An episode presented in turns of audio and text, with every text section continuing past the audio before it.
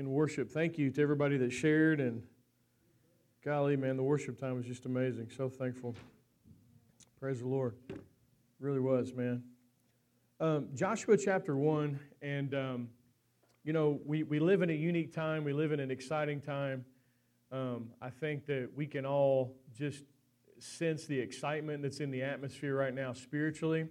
Um, you know, the darkness has been intense for quite some time, but there's been a shift and uh, there's an excitement and um, of, of good things happening and good things to come.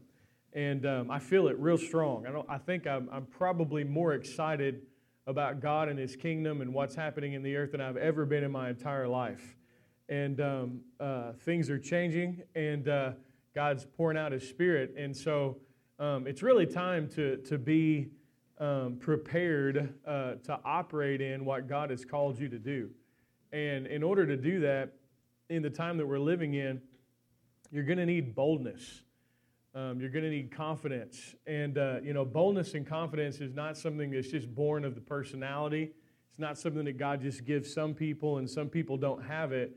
There is a, a spiritual place of boldness and confidence that comes out of your spirit and will, will strengthen you and empower you uh, to live your life without fear and to, to boldly come forward and possess what's yours. You know, when we were having communion earlier, everybody in this room, you understand that you have a right to take that and to possess that. You know, I don't think anybody in here felt as if they were not worthy or uh, that, you know, it wasn't something that was necessarily open to them.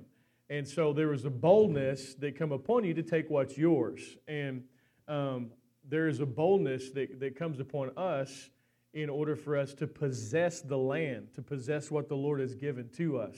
And, uh, you know, in the days of the children of Israel, this land was a geographical location, it was a place. Um, how many know the promised land is no longer a geographical location or a place? How many know the promised land is where you stand? It's where you stand, that is your promised land. Um, and, and ultimately, where you stand is in the Son of God, talking about Jesus Christ. Amen? And so, um, Jesus is your promised land, and what Jesus provides for you is that all his promises are yes and amen to you. Uh, there's not a single promise in the Bible that's not yours. And how many know in the days ahead, you're going to need something stronger than your own strength to help you to overcome? And that's why it says he's given unto you exceeding great and precious promises that by these you may escape the corruption that's in the world uh, through lust. And so there is a corruption that's in the world, there's darkness that's in the world, but how many know God wants us to, to overcome and to possess and to take what's ours? And then in the book of Joshua, um, the children of Israel are being prepared to go in and possess the land. And the word of the Lord to Joshua and to the people has a lot to do with courage and boldness. Um, because they were, they, were, they were going to a land that still had giants in it. How many, everybody in here, you still got some giants?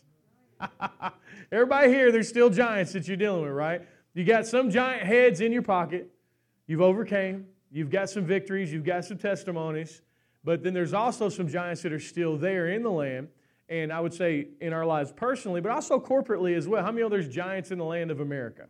There's giants in the land of the Lord. There's wars. There's rumors of wars. There's the cost of eggs. There's, you know, politicians and politics and secrets and and uh, you know balloons in the sky and you know the, the list goes on and on and on of the craziness of the times that we're living in and so there are some corporate giants that i think that we're dealing with and there's also personal giants but how many of know there's never been a giant that was too strong for god?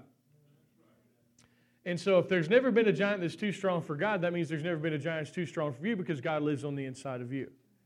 But god wants to remind us that he lives on the inside of us so that we'll have courage and we'll have strength to stand against the giants and see those giants fall rather than living in a place of subservience and fearfulness and anxiety and nervousness. I mean, God's not giving you a spirit of fear, but of love, power, and a sound, disciplined mind. Amen? You're not called to walk in fear, live in fear. You're called to walk in boldness. And so there's a boldness that God's given to us. Let me read you this passage of Scripture. Joshua 1 5. No man shall be able to stand before you all the days of your life. This is God's words to Joshua. How many know Joshua's name is Yeshua? and how many know Yeshua is Jesus' name? So this is not just a, a, word to an individual in the Old Testament. Many know this is a word to the Lord Jesus Christ who's about to take his people into the promised land? And if it's a word for him, many know it's a word to you because you are in him? Right? It says, No man shall be able to stand before you all the days of your life. As I was, was Moses, I so, I so I will be with you also. I will not leave you nor forsake you. Be strong and of a good courage. For to this people you shall divide as an inheritance the land which I swore to their fathers to give them. Only be strong and very courageous. I mean, know this is a theme, right? Be strong, be courageous. That you may observe to do according to all the law which Moses, my servant, commanded you. I mean, know Joshua did not have the luxury of being spirit led, he had to be law led. And so God's like, if I'm going to lead you through the promised land, I need you to obey the laws because that's the roadmap that you've been given. I many know now you have a greater roadmap? Praise God. Aren't we glad we don't have to deal with maps anymore? Folks, if I had to get where I was going with a map as a traveling minister, I would never minister to anybody because I would stay lost. God knew my ministry could not begin until they had GPS. Because without GPS, I can't even get to Walmart. You know what I'm saying? And so the map was good, but how many know the GPS is better? Can I get an amen? Because when you miss your turn, the GPS will reroute you and take you to the place that you're supposed to go. How many know the Holy Spirit's on the inside of you to be your GPS? Not only will He lead you down the pathways of the fulfillment of the law, how many know love fulfills the law?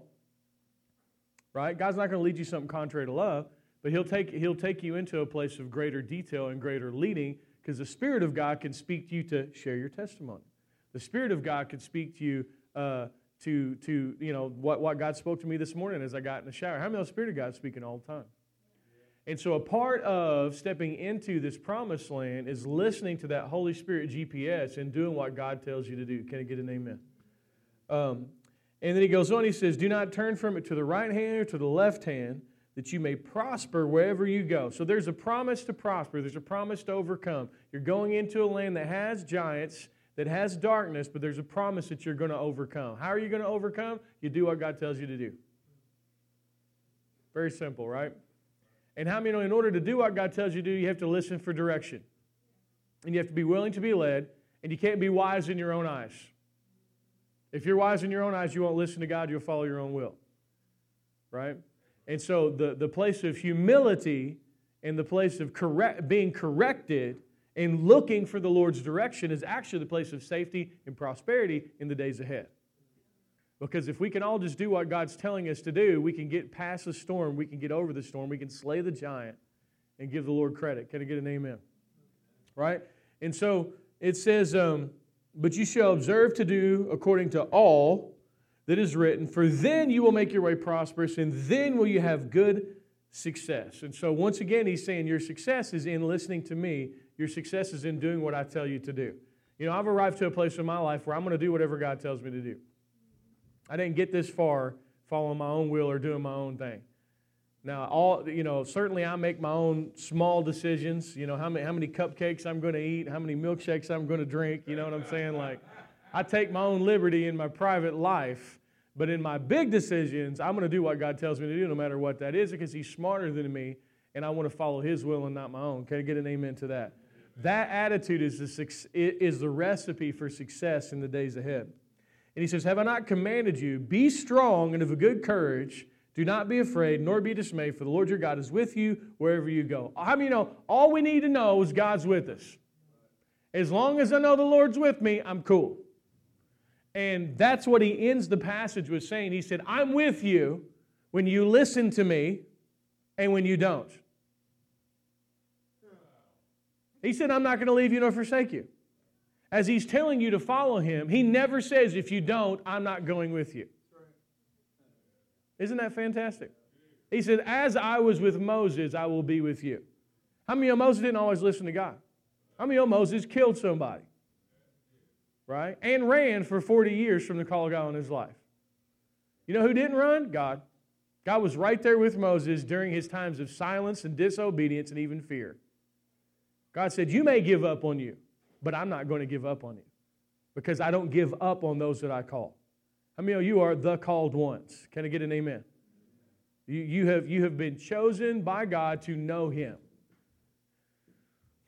And so, even if you fail, God's not going to fail you. And how many know that brings a sense of peace?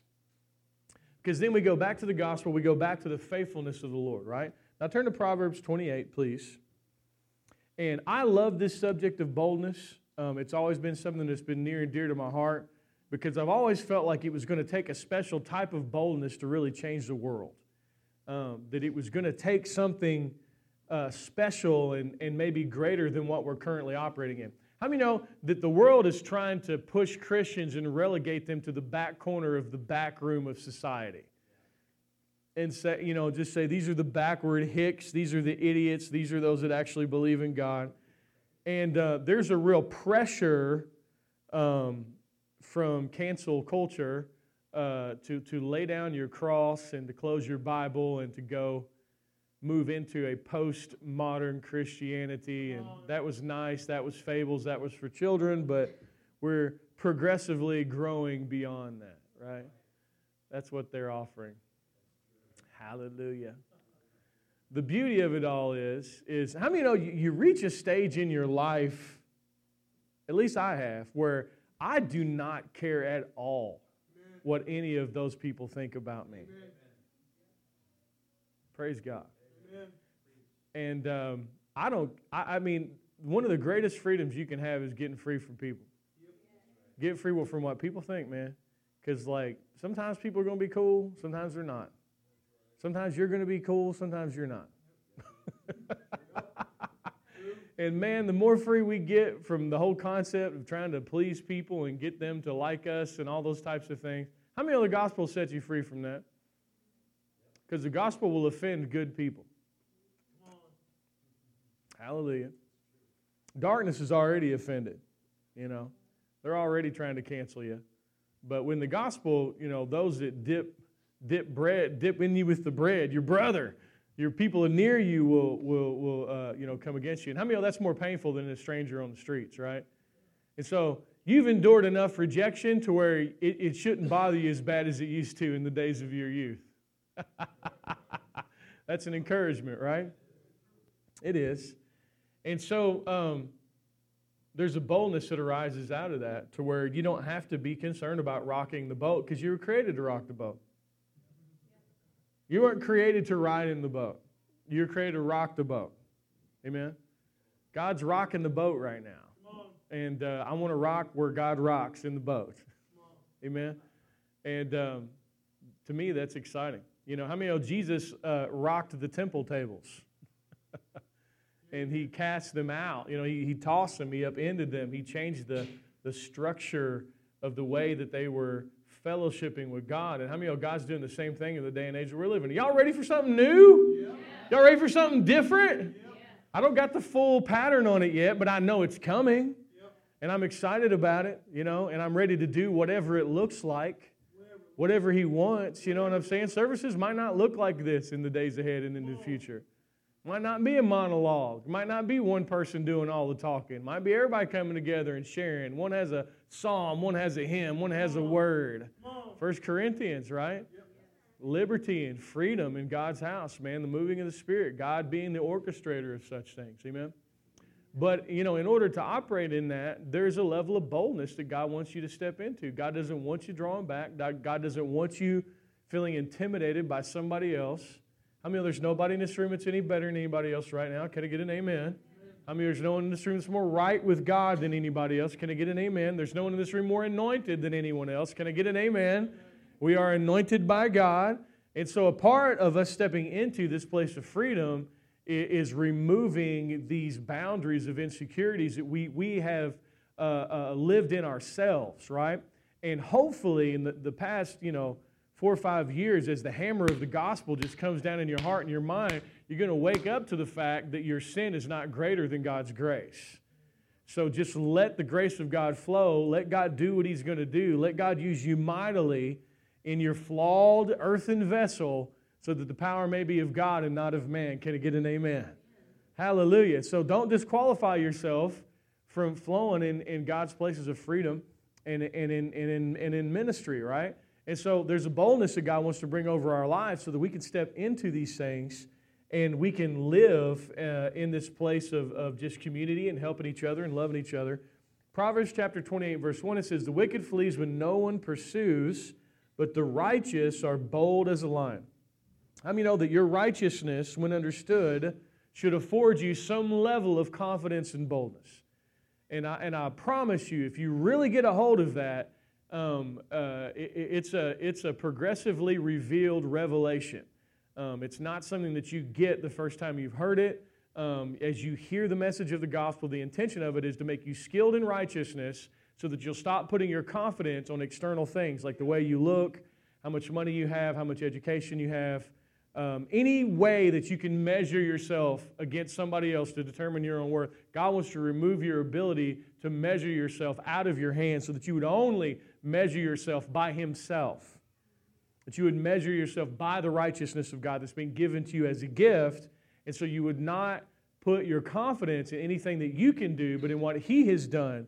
And when you start to do that, you start to fill up the, the, the nooks and the cracks in your own confidence. And, and, and all of a sudden, a boldness will arise upon your life, a confidence will arise upon your life. It's not based upon you, but it's based upon Him.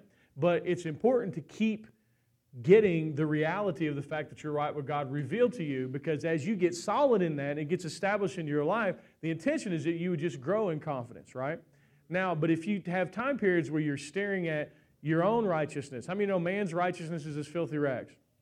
If you spend your days staring at your righteousness, you'll lose, you'll lose confidence and boldness because you'll start to disqualify yourself. And um, the reason that Jesus is our promised land is in him all the promises are what? So it's actually not based upon you at all. You and I have been removed as the weak link in the equation, right? And so the more we can get our eyes off of us and get our eyes onto Jesus and get established in this righteousness, there's a boldness that comes into our life. Amen. I know if you know that God, if you know that God is with you, you're confident. This promise is that God is with you, not according to your perfection, but according to what he did on the cross and his heart towards you. Can I get an amen? Right? It's the gospel, it's the best news in the world. So the righteousness is arising and we're awakening to it. But now turn to Acts chapter 4. And I want to show you how many know if you spend time around somebody, you start to you start to pick up their characteristics. For example, this morning I hugged Sean. If you've hugged Sean, Sean smells quite fragrant. And and, and as I hugged him, I realized I have smelled this before. What is this? And I'm thinking, essential oils, right? He's wearing some essential oils. He's wearing um, thieves, right? And we were jokingly talking about how uh, that's a prophetic word because we've come to rob graves today, right? and so I hugged him, and then how many know I smelled like him after I hugged him? And then I hugged John, who had on essential oils, and he had on lavender. And then I just got sweeter and sweeter as the day went on, right? all these brothers smell. Then I hugged Tim and he smelled like manure and it all came back down. No, I'm just kidding. hey, that's, that's my welcome back joke, man. Tim loves when I use poop as an analogy. but as I spent time around these people, I began to pick up something about them that they had, and it became a part of my characteristics as well. Do you think that spending time around Jesus may have had any impact upon the way the disciples carried themselves? Acts chapter 4, verse 13, it says, When they saw the boldness of Peter and John, and they perceived that they were uneducated, common men, they were astonished, and they recognized and realized that they had been with Jesus. So, being around Jesus brought about a sense of confidence and boldness in these two individuals that was not based upon their education, it was not based upon their class, it was not based upon anything external. In fact, these were unlearned, uneducated, common men. But when they walked, they walked as kings. They walked as princes of the earth. They didn't walk like common fishermen.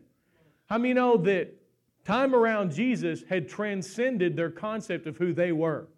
They no longer identify with just their trade, they identify with the fact that they were a part of the kingdom of God. And they had left their old identity to the past. So when they walked, they weren't intimidated by the Pharisees. I mean, the Pharisees were used to intimidating people. And yet these common fishermen walk around like they're experts on God. And so they took knowledge. They said, well, clearly these are uneducated, unlearned men, but they have been with Jesus because of their boldness. Amen? And so God wants to bring a boldness onto your life. Let's turn to Hebrews chapter 4. And he wants that boldness to help people understand that you're a believer. How many know, as a whole, Christians have not been defined by their boldness? All the things that Scripture says we should be defined by, we're really quite deficit in. Let me just give you some examples of things that Christians are to be known by their love for one another.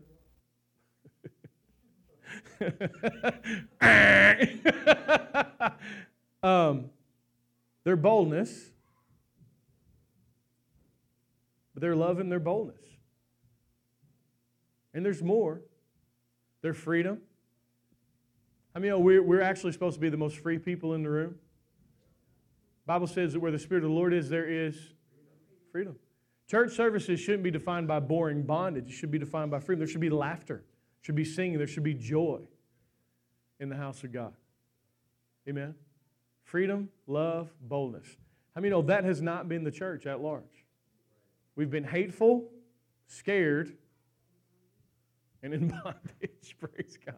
Sounds like a new church name.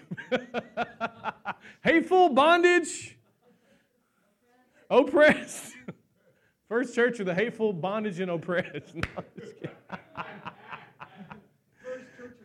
No, yeah, yeah, yeah. I don't know. I feel like I should have done that joke better justice, but I was I was scraping for straws there. I was trying to be funny. I mean, we can laugh about it or we can cry about it, right? But how many know God is He's changing that? And um, you know, just like Jerry sharing in his testimony today, talking about walking in love towards your enemies. How many you know we don't have this kind of love that's like everybody else's love? We have a supernatural love. And the expression of that love is not just towards people we like, it's towards our enemies. Can I get an amen? I mean, that was a word for some folks in here today. Because we've all been through some challenges, man. And uh, man, when you love your enemy, you don't just set them up for being ministered to, you also set yourself free from the slavery of being offended at their actions and their behaviors. Can I get an oh me? Not an amen, an oh me. So, Hebrews chapter 4 and verse 16, it says, Let us therefore come boldly to the throne of grace that we may obtain mercy and find grace to help in time of need. How many know that as you begin to understand the grace of God, there's a boldness that can come on your life? Because, like, when I know that I'm forgiven and when I know that everything from God is free and I don't qualify myself to receive these things, Jesus did and His blood did. How you know I, I then become someone who's ready to sit down at the Father's table and dine on His promises because I know that I'm welcome. So I come boldly to the throne of grace. I don't come miserly. I don't come like I don't belong to be there. I don't come like any of those things. I walk up in the place like I own it and I eat what is my dad's. Y'all catch a glimpse of what that might look like? How many of y'all that looks a little different than what we've currently seen? All creation groans and travails, waiting for the manifestation of the sons of God. The glorious liberty, the freedom, right?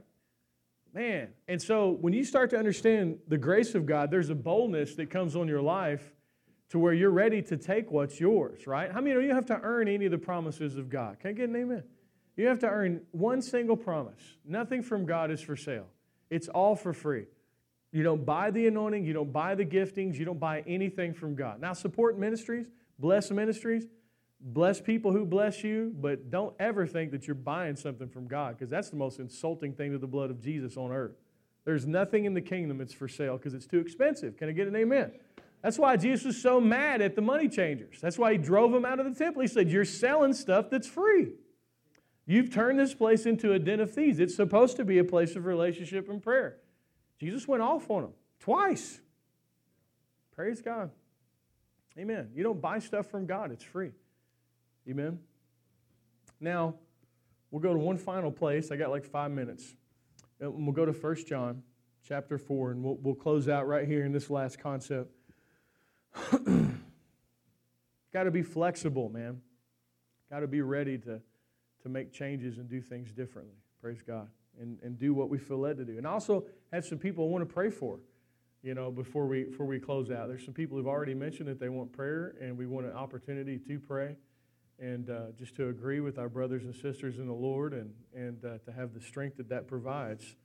But in 1 John chapter 4, and uh, this is the final point I want to make on God bringing forth a boldness in our life, 1 John chapter 4, verse 17, it says, Love has been perfected among us in this, that we may have boldness in the day of judgment. So it, it gives us a key. That word perfected is word teleos, and it doesn't mean perfect in our modern vernacular. It means mature or completed. And so um, love has been matured or completed among us in this. This is the, the proof of a mature love. Grown up love does this, that we may have boldness in the day of judgment.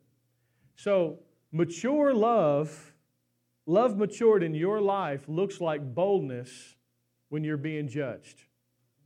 Now, judgment can come in a lot of different ways. I think a, a, a, good portion of the time, what people do is they immediately think judgment from God. But there's more to this than judgment from God. How many know there's judgment from man? How many know there's judgment from the world? How many know there's judgment from yourself? You might be the weightiest gavel that slams down a verdict of not worthy in your life. I think that we have a tendency to judge ourselves more severely. And really, when you're severely judging yourself, you will severely judge those that are close to you as well. Maybe not those from afar, but those that are close to you will receive that same judgment.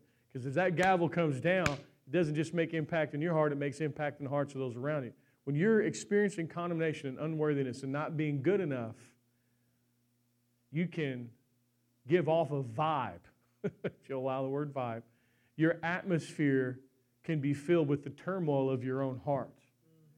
And God wants to come and speak peace be still to your heart, and He wants to heal your heart.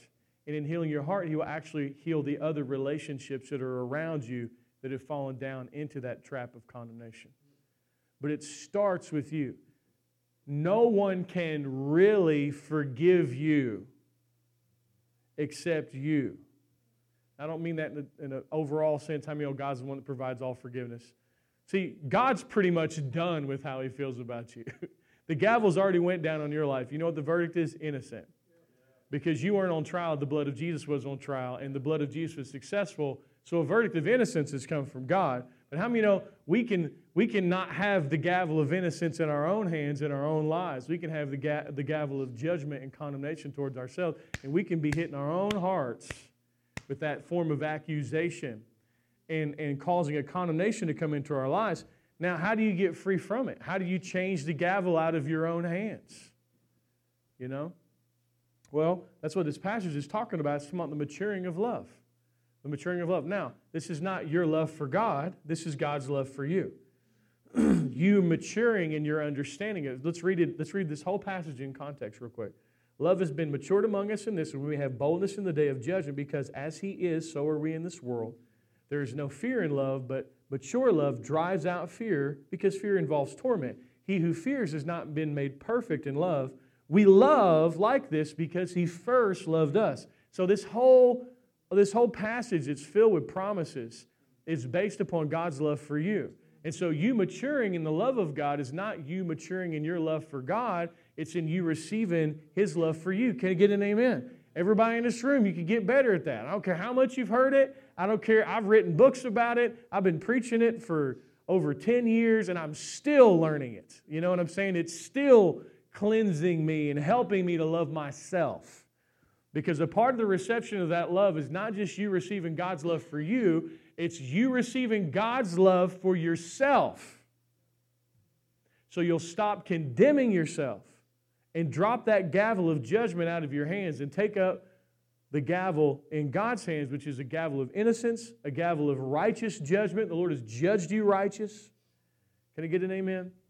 And as you believe that, as you receive that, as you allow that that love to, to grow into a place of maturity, then, then the resonance and the, the, the, the, the repercussion, the result of this in your life will be boldness in the day of judgment. So now, rather than cowering when the judge comes, you stand up strong and mighty on the cornerstone of, of Jesus Christ, the rock of your salvation, and you boldly condemn the tongue tongues of judgment that rise against you in your own heart. And when you do that, then that promise, then the door of that promise opens in your life. What? The rest of that passage in Isaiah. No weapon formed against you shall prosper.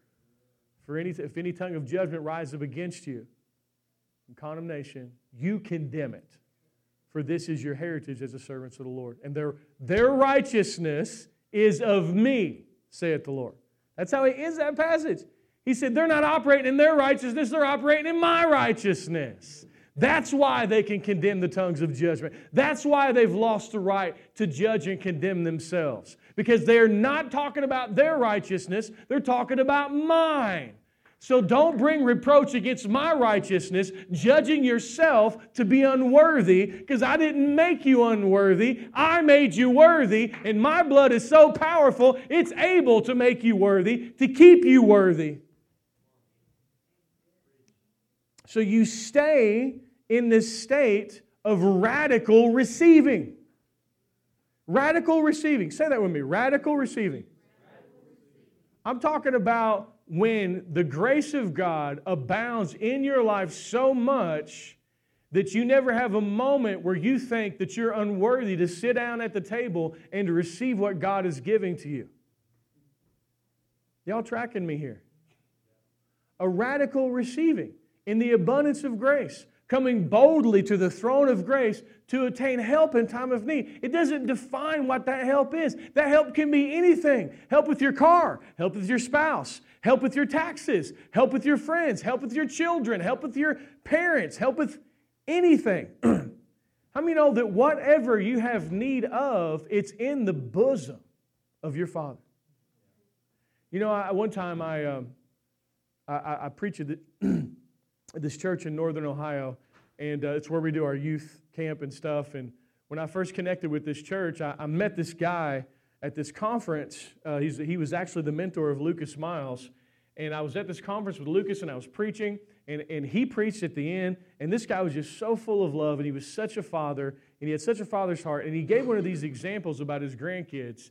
He said, You know, my grandkids, they're always reaching down into my pockets to find out what I have in there. And if they draw near to me and they reach down in my pocket, they know whatever's in my pocket's theirs.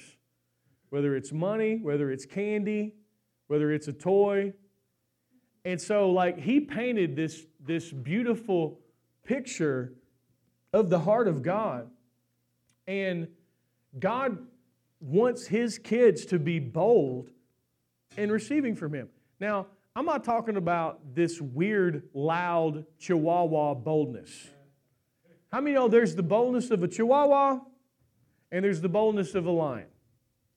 How many know a lion isn't loud for the most part? How many a lion doesn't spend most of his time roaring? How many know the devil's the one that goes about as a roaring lion, seeking whom he may devour? Well, a, a lion's life is characterized by rest. A lion is very confident in his ability. I mean, you know, when you have a when you have a level of strength and size, you can be a peaceful person. And and the lion is king of the jungle and knows it, and so his his boldness is displayed in rest. God, I'm not talking about God bringing a loud, clanging, brash boldness into your life that's devoid of love. I'm talking about the love of God running its course to you and through you to where you're a walking, living, breathing love. And there's a boldness that comes into your life because fear cannot lay rooted in the heart that knows that it's perfect in love. I'm talking about the eradication of fear and nervousness out of your life. I'm talking about the removal of these things to where you're living, breathing, walking love, and there's a boldness in your life that's displayed in rest, and people are feel comfortable to draw near to you and to come to you for help in their time of need. Can't get an amen. There's no self righteousness in that place. There's no, um, it's just this beautiful place. And so, we get back to just the perfection of that in our lives, and it, it comes back to really just receiving. How many of y'all felt like you've received the love of God today? Amen. I do. And just a reminder of who He is and what He's done, and um, and we just we keep getting reminded. We keep allowing it. So I believe this boldness that comes into your life, and I'm closing right here. It's not going to be the product of your own effort or your own works. It's just like You know how Lily will just boldly drink communion and boldly do the things that she does? There's no concept in her mind that she's not loved and accepted. It's not there. That knowledge of, of good and evil has, is not there. She's in a total state of innocent confidence. When she's walking around up here, she's not concerned about what any of you think about her whatsoever. When she's being loud up here and, and you guys are trying to do the community, she's like, ah! She's not concerned what anybody thinks about her. Can I get an amen?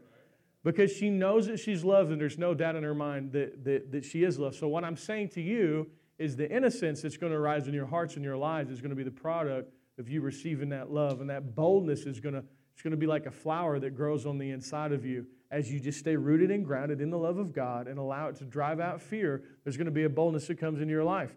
Um, but that boldness is really important because God needs you to, to take what's yours in the days ahead. Take His provision, take His healing, take His protection. Can I get an amen? We don't got to walk and live like the world does, man. We have a different path of existence, we have a different trajectory. Amen? And um, we want to demonstrate that in the world, not only so that we can enjoy it for ourselves, but also so we can so we can invite other people into it. Amen? Cool. Awesome. Awesome. Thank you, God. Okay, so we're going to end that portion of service. Um, if you need to give an envelope this morning, lift your hand up.